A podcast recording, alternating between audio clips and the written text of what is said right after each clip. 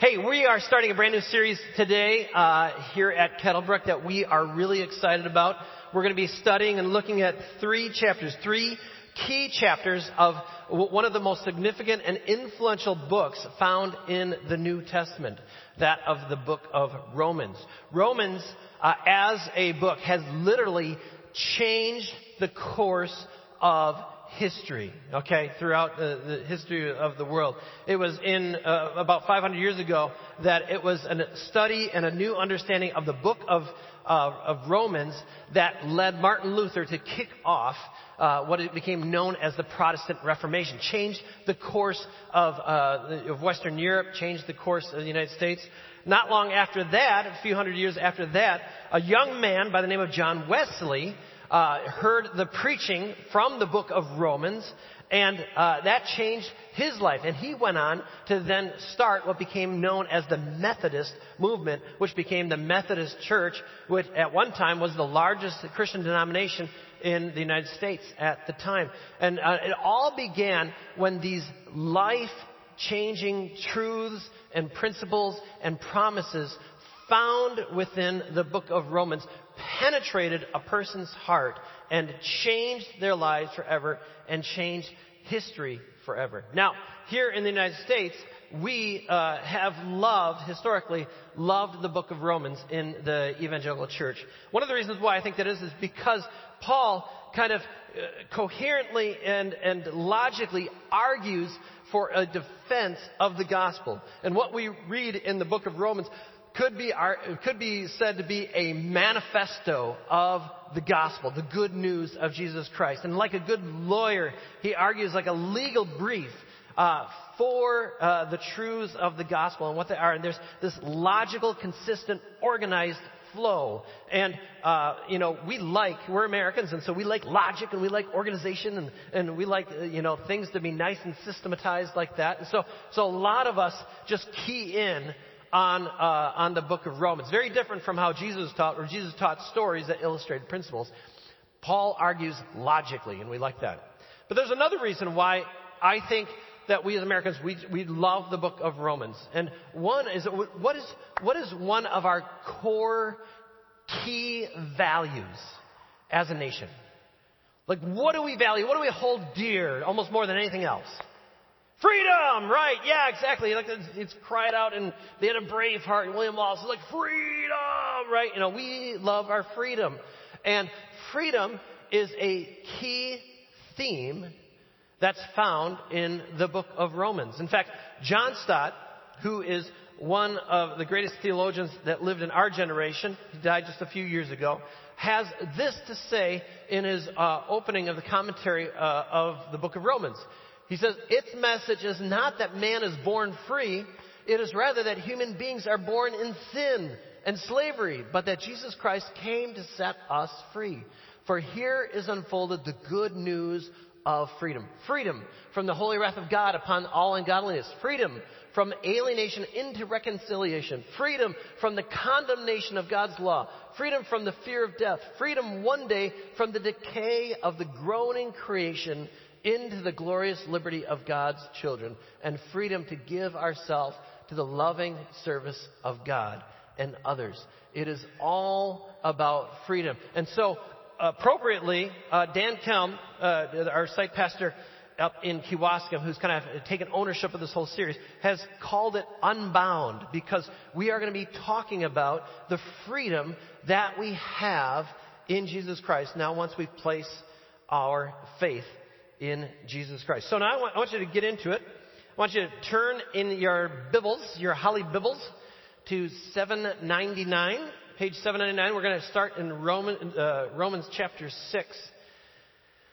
And we're going to get right into it.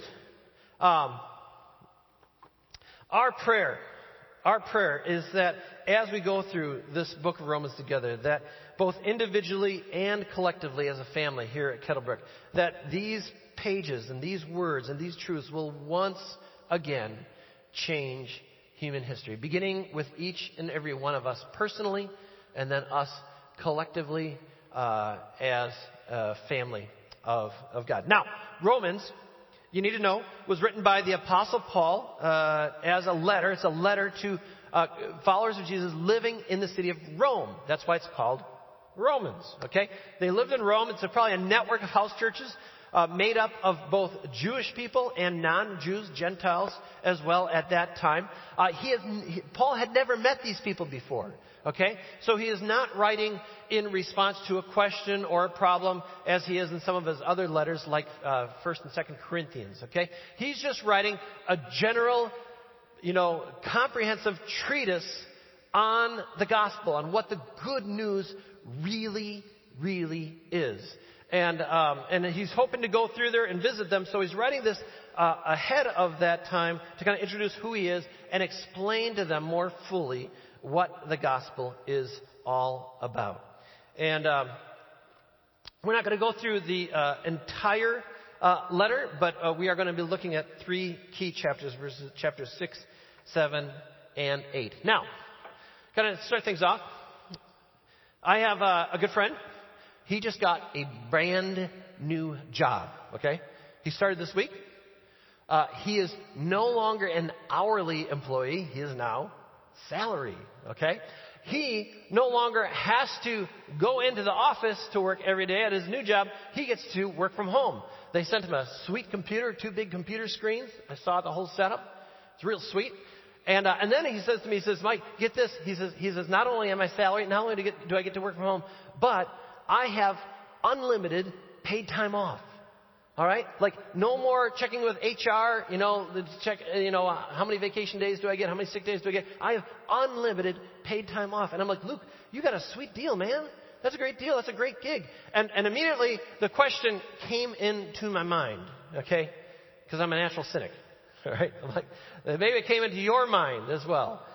And that's that, what is to stop someone from kind of abusing the system. You know, what's to stop you from like kicking back a little bit early on a Friday afternoon? What's to stop you from shopping online at Amazon while you're supposed to be working? What's to, uh, to stop you from having a sick day when you may not feel like working or anything like that? What's to stop you from that? In the same way, in the same way, Paul just got done in Romans 1 through 5 outlining a few key things. Okay, did you all read Romans chapter 1 through 5 for your homework today? Did you know that Romans 1 through 5 was your homework today? You didn't. Okay. My fault. Uh, so in, in Romans chapter 1 through 5, two things become abundantly clear as Paul walks us through Romans 1 through 5. One is that we cannot be made right with God or be in a right relationship with God based upon our good deeds and our righteous acts and the things that we do.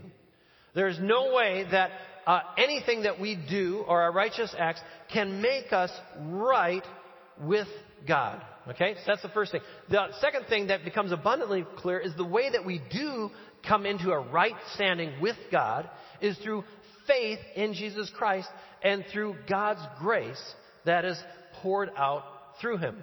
And so he talks about both of these things and he ends up in chapter 5 in, in verse 20. He says, But where sin increased, grace increased all the more. Basically saying, it doesn't matter how much we sin, there is more grace to cover our sin than what we can sin.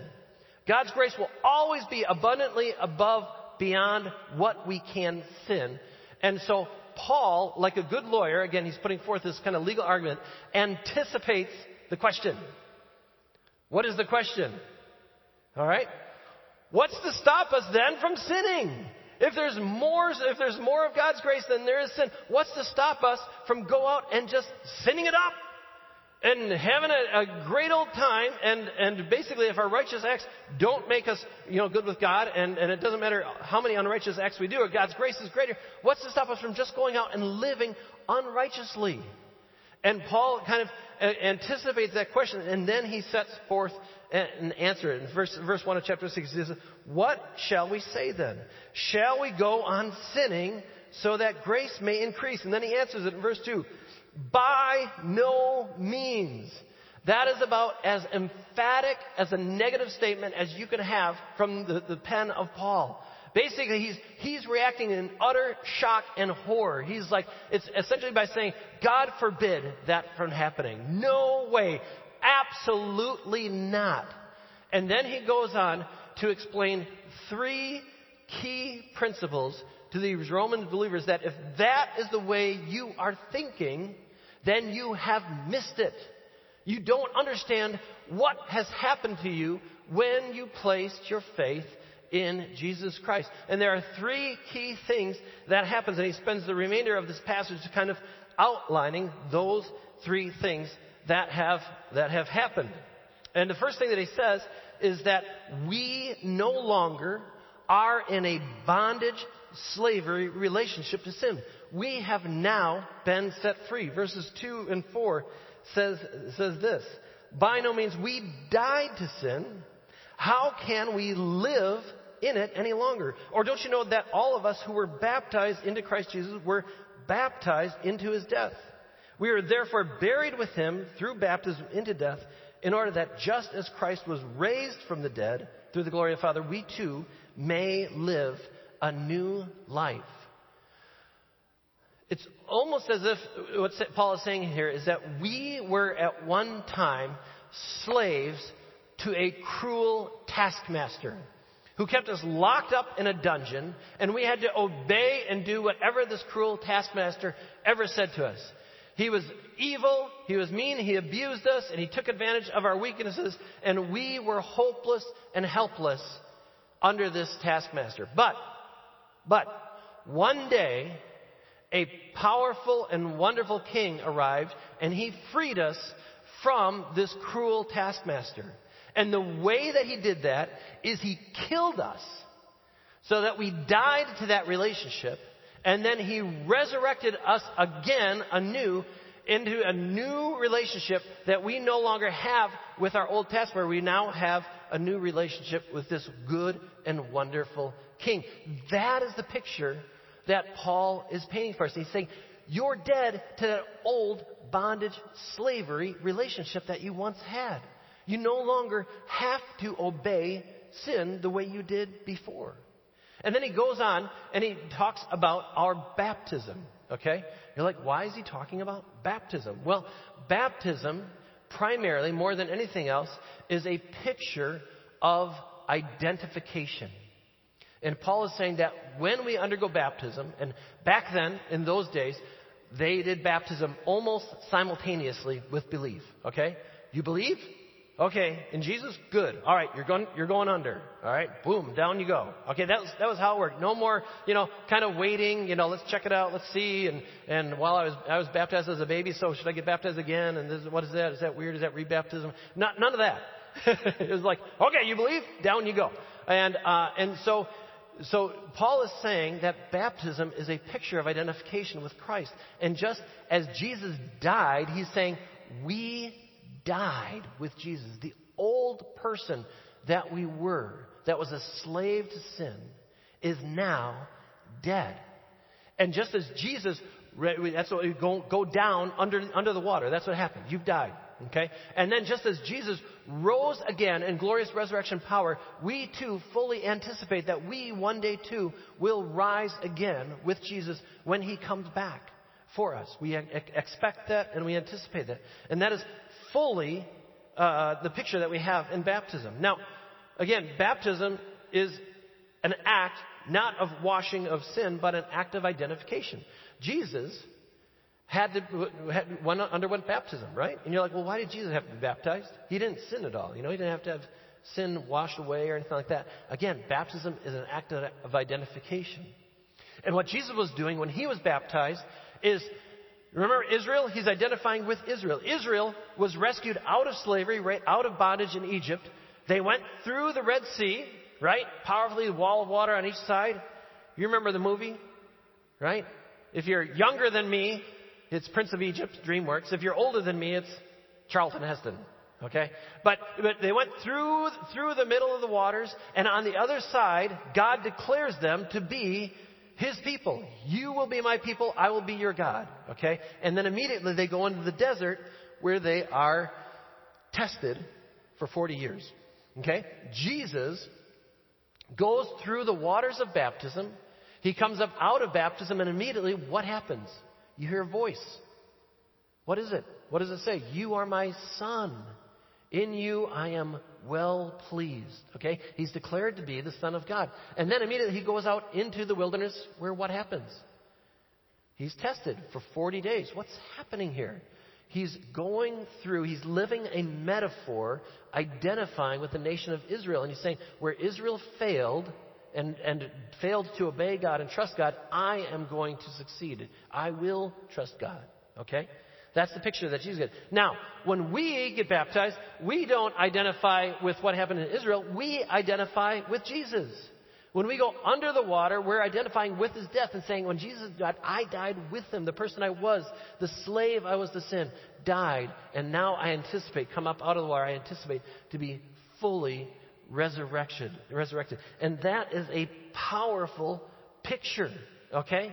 It's a powerful picture. Verses 6 and 7 says this, for he says, For we know that the, our old self was crucified with him so that the body of sin might be done away with, that we should no longer, no longer, okay? Like the Monty Python, no longer. We are no longer the knights who say Ni. No, we are no longer slaves to sin. Okay? Because anyone who has died to sin has been freed from sin. These are powerful things. And so Paul is saying that when you get this, when you understand this, this will change your life. Just like the I am second video with, with Sean Little. When he realized this, he talked about identification with Jesus. Okay? And when he re- understood that, believed that, that changed the way he lived his life. So the second thing that Paul wants us to know is that not only have we died to sin, we're no longer in a slave master relationship to sin, but that we fully anticipate a glorious eternity with Jesus Christ verses 5 and 8 says this If we've been united with him like this in his death, we will certainly also be united with him in his resurrection. Verse 8 Now, if we died with Christ, we believe that we will also live with him. For we know that since Christ was raised from the dead, he cannot die. Again, death no longer has mastery over him. Okay? Now, not only is there a present you know, component to our salvation, that we've been freed from sin, there is now a future component as well. Here, Jesus is our template. He died and rose again, and the resurrection that he experienced is final, it is complete, it is eternal. He cannot die again, Paul says. In the same way, those who have placed their full faith and confidence now expect and anticipate that one day Jesus will come again and they will be resurrected to live with him eternally in resurrection glory. This is something that was a powerful and profound motivating force in the early church. The early church believed this from the core of their being, and they then began to live for Jesus and for his purposes and for his plans with reckless abandon. They threw everything aside and said, We're going to live for Jesus because it doesn't matter if they can persecute us, it doesn't matter if they can torture us, it doesn't matter if they imprison us, even if they kill us. What's going to happen? We're going to rise again. We're going to live again. Jesus is going to resurrect us with glory. And it gave them such courage and such confidence that they went out and they changed their world because they believed that they were going to be resurrected again. And I wonder if the same couldn't be true of us that, that perhaps the reason we don't live with reckless abandon for Jesus and for the gospel is because we haven't done the hard work and spent time meditating upon this truth that, you know what, guys? We're going to be alive with Jesus in eternity a lot longer than we are here on earth. This life on earth, thank you. This life on earth is like a snap. It's like a blink. It's going to be over with. I'm more and more aware of that the older I get, okay? But it doesn't matter if you're old or if you're young. It doesn't matter. We're going to live with Jesus eternally in resurrected glory. And that thought changes everything. God is like, go on sinning so that grace may increase. You know, you guys don't get it. Not only have you died to sin and the relationship that you had with sin, you're no longer a slave to sin, but you're going to live with Jesus forever in resurrected glory. Who would want to go on sinning? We now get to live for the King that we're going to live with eternally in resurrected glory. Jesus alluded to the resurrection in John chapter 5, we can put those verses up there. He says, I tell you the truth, the time is coming and has now come when the dead will hear the voice of the Son of God, and those who hear will live. When those who are in their graves will hear his voice and come out. And the people who followed Jesus after his resurrection, they believed it. They believed those words. They said, it was true for Jesus, and it's going to be true for us too. And it changed the way they lived. It changed everything. So Paul is saying not only have we died to sin, but we're also going to be live eternally in resurrection glory with Jesus Christ. And then the third thing that he goes on to, his last thing that he goes into, is he points out the logical conclusion that we are now free to serve a new master. Verse 11. In the same way, count yourselves dead to sin, but alive to God in Christ Jesus. Therefore, do not let sin reign in your mortal body so that you obey its evil desires. Do not offer the, bo- the parts of your body to sin as instruments of wickedness, but rather offer yourselves to God as those who have been brought from life, from death to life. And offer the parts of your body to Him as instruments of righteousness. For sin shall not be your master, because you are not under law, but under grace. Here then, Paul is pointing out, he identifies the reality that although we are now dead to sin, sin still is alive. It still exists. And it still can come up and knock on the door of our lives and threaten us and cajole us and intimidate us into obeying it. Okay? But Paul is saying now you no longer have to obey sin. Whereas before you never had a choice, now, for the first time, when you place your faith in Jesus Christ, you are now free from that relationship and you can now choose not to sin. You can say no to sin when before you couldn't. And Paul is saying essentially what Nancy Reagan told us 30 years ago that we have the power to just say no. But not say no to drugs. Now we have the power and the privilege and the authority in Jesus Christ to say no to sin. And so when sin and evil thoughts come knocking on your door, you can say to them, you know what? I don't have to obey you any longer. In fact, that's essentially what Paul says in, uh, when he said, was writing to Titus. He says, For the grace of God that brings salvation has appeared to all men. It teaches us to say, what? No to ungodliness and worldly passions and to live self-controlled, upright, and godly lives in this present age. Like Paul is saying here in Romans, he's saying, it's not only that God's grace forgives sin, it's that God's grace gives us the power to live free from sin as well and free to serve a new master. And he goes on to talk about uh, offering the members of your bodies Okay? We used to offer the members of our bodies to sin in wickedness, okay? Whether, whether it was violence with our hands and our fists or, or evil talk coming from our lips, uh, cursing or putting someone down. He's saying, now take those instruments, those parts of your body, and, and offer them to God as instruments or weapons of righteousness. He says, You used to do this. Like Sean Little, he used to deal drugs. He used to sell drugs. He used to do all those things. He used to abuse women. But now that Jesus has come into his life, he now has the ability and the authority to offer his, the parts of his body, the members of his body, to God in righteousness. This is now the new master that we get to serve. The one who freed us from sin. We get to serve this new, kind, and compassionate and good master Jesus Christ. And this, when we understand this, this new relationship, this changes everything. I had the privilege of growing up under the teaching of Stuart Briscoe. He was, the, he was my pastor growing up, and he is going to be here in three weeks, all right? February 25th. Mark your calendars, okay? Don't miss it, even if there's a snowstorm, you know? Get here. We're, we're actually closing down our other two sites and bringing everybody here for, for that Sunday for the two services because Stuart's now like 87 years old and we don't want to schlep him around to each site. We just want him to stay here so that he can speak as long as he wants to. And, um, and I remember as a young boy, Stuart preaching on these verses and he told this story that never, that never left me. He was, as a young teenager, drafted into the British Royal Marines. Okay? And while he was, was in the Royal Marines during the Korean War, there was a regimental sergeant major who was over him and all the other young Marines that were in his, you know, kind of, kind of cadre there. And uh, this man struck fear into the hearts of these strong, able-bodied, you know, muscular men. They had to do whatever he did. He, and he was cruel and he was mean and he gave them, barked them orders and they had to obey him. They had no choice but to obey him. If they didn't obey him, it was to the barracks with you. And so they, this guy would strike fear into all these guys. When they see him, they start marching at attention and, you know, just wouldn't let anything slip.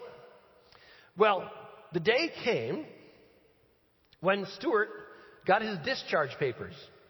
And he was discharged from the Royal Marines. And, uh, and he was walking out of the office and walking out of the barracks there. And coming towards him was none other but this sergeant major. And Stuart instinctively started marching, you know, at attention. And then the thought occurred to him I no longer have to obey this regimental sergeant major anymore. I'm now free. I'm in a new relationship. He's still alive, but I am no longer under his control or authority. And you know what Stuart did? He put his hands in his pockets. He started slouching and he started whistling a merry tune. And he just walked right on by this guy and looked at him and said, See ya. Because he could. He was no longer under the authority. And Paul is saying that is the picture of us to sin. We have died to that relationship and we no longer have to obey its evil desires anymore. We're free to obey the one who freed us, our new king, who's good and kind and compassionate. And when, when we do this, it will, it will change everything about us and it begins to change our lives. When we believe these things, when we understand these things, our behavior begins to change. One of the best pictures of this that I heard, I remember uh, about uh, eight years ago, we sent a team over to the Democratic Republic of, of Congo to visit our, our partners over there, World Relief. And uh, while the, the group was over there, they were taking out on a tour to see some of uh, World Relief's work. And they went up into the rainforest in the hills and they were uh, visiting a tribe of Twa people. Twa are diminutive people. They're shorter in stature, uh, smaller individuals, and because of that, they're the outcasts of society. They're the vulnerable. They're the pariahs of society. And they have lived uh, very dark lives. Okay, so there's there's some of them right now. So there's Cyprian from World Relief, and then everyone else around. Those are not children; those are adults with him. And uh, but because of the work of World Relief there, they have planted several churches amongst the Twa people. And as they were hiking up the hills, uh, they could hear these people singing praise choruses. And, and the, the World Relief staff member that was with them at the time began to translate the, the, the words of the songs that they were singing. And they said, this is, this is what the words are going. They're saying, We used to be alcoholics. And we used to be drug addicts. And we used to beat our wives. But we've been redeemed by Jesus Christ. And now we're no longer drug addicts. And now we're no longer alcoholics. And now we no longer beat our wives. Isn't that great? Isn't that great? They have no longer offer the, the, the members of their bodies as instruments of righteousness. They are now offering the members of their bodies as, or as instruments of righteousness to God. And it's a wonderful beautiful picture. And this is what happens. This is what happens, folks. When the truths of the book of Romans begin to penetrate our heart, it begins to change how we live. Like the people in the Twa people group, like Sean Little when he came to Christ. I know stories, I know your stories, that these truths are changing you. I think about the young man the young father in, in our church who has decided to give up drinking because he doesn't like the person he becomes when he drinks. And he wants to be a better father to his children. I think about the woman who has uh, come to the realization that she has spent her entire married life trying to control her husband. And she no longer wants to control her husband. She now has begun to love him and accept him just the way that he is. I think uh, uh, about the, the couple in our Jackson site who were on the brink of divorce, and this guy, in his own words, said, I was just a jerk. But Jesus, he gave his life over to Jesus Christ. And the truths of the gospel are now beginning to change them. They're, they're reconciled. They've got a great marriage. Just saw them down there in Jackson.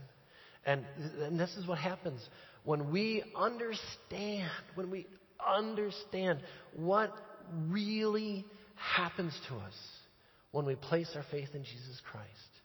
It changes everything. It changed the course of human history. And we, we pray that it will change our lives again. What would it look like if all of us here in 2018, as we spend the weeks leading up to Easter, allowed the truths and the promises and the principles of the book of Romans to penetrate our hearts and change the way we live, the way we interact with others, the way we interact with our families, the way we live at work. Is there one thing in your life where you have to look at sin and say, I don't have to obey you anymore. I've been freed. I now live in a new relationship with Jesus Christ, and I can say no to you. Maybe that's the first time that thought has ever crossed your mind.